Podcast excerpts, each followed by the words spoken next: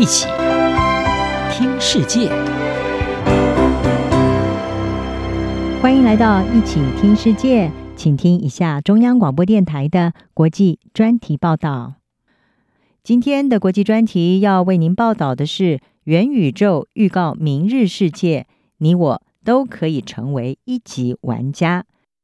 近来，不论在科技业或者是投资圈子，经常会听到“元宇宙”这个词。社群媒体脸书执行长祖克伯，他更因此把他的公司名称改成了 Meta，让人很好奇，到底元宇宙是何方神圣？其实，元宇宙的概念最早是来自美国作家史蒂芬森，他在一九九二年所出版的一本科幻小说《溃雪》。而从此开启了对虚拟世界随心所欲的无疆界想象。书中让人们能够化身各种存在的完全虚拟城市 Metaverse，在二零一八年，史蒂芬·史匹柏他所执导的电影《一级玩家》当中，就从文字转化成为影像。片中的虚拟世界绿洲为什么是元宇宙，可以说是提供了更清晰的想象画面。而在这段时间中，元宇宙的概念也不断的带来大脑激荡，为明日版的科技产业转型布局，也预告这种具有高度拟真体验的社会体系即将要改变人们的生活。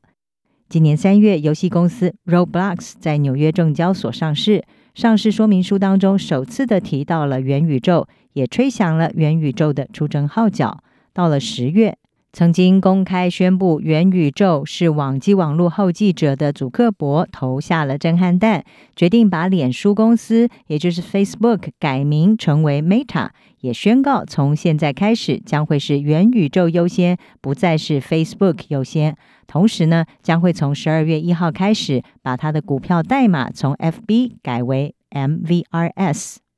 祖克伯这么大动作的把元宇宙推向世人的眼前，即使人们其实并非科技专业，也不玩股票，而一时间大家都在问什么是元宇宙。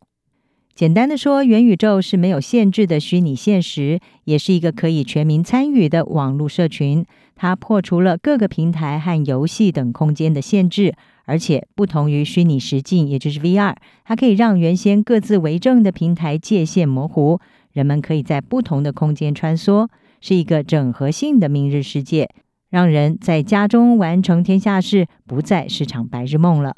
除了《一级玩家》这部电影，好莱坞明星 Tom Cruise 他所主演的《关键报告》，还有詹姆斯·卡麦隆所导演的《阿凡达》，以及史嘉蕾·乔韩森他所领衔主演的《Lucy》，还有基努·里维的代表作《骇客任务》。这些科幻电影当中所提供的元素，也都有助于人们对元宇宙的想象。而从元宇宙在科技业还有投资界掀起的惊天巨浪来看，这似乎已经预告了人类走出网际网络的下一个发展阶段。尽管连祖克伯都认为要实现这种绚丽的体验，可能还要许多年的努力，但是也有一些狂热的粉丝认为，一个更温和版本的元宇宙已经存在了。扩增实境 AR 的新创公司 Magic Leap，它的执行长詹森就表示，从某些方面来说，人们目前正处于元宇宙的初期阶段。这家公司它所生产的 AR 耳机已经使用在为连体双胞胎进行分割手术的外科医生团队，还有进行现场检查的工厂主管群，让他们能够把所看到的讯息呈现在眼前。虽然这不像祖克伯所期盼的元宇宙世界那么的神奇巧思，但是呢，也已经让真实世界和数位世界之间的鸿沟变得模糊，而这正是元宇宙背后的一个关键思想。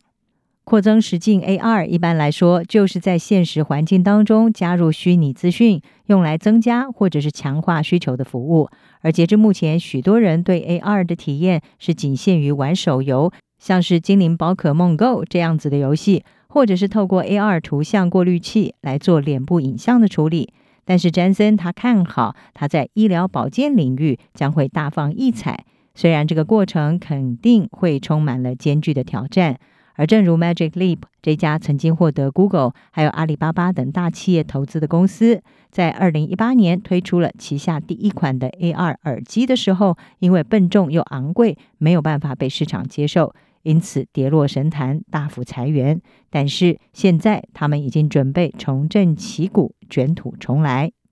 相较之下，元宇宙的发展之路会走得更长久，但是可能也会更辛苦。但是为全人类带来的改变以及影响，恐怕将会超出几个世代的想象。因为到时候，这一切将不再只是科幻电影或者是虚构的小说场景，而是真实世界的人生。以上专题由吴宁康编撰，海清清播报。谢谢您的收听。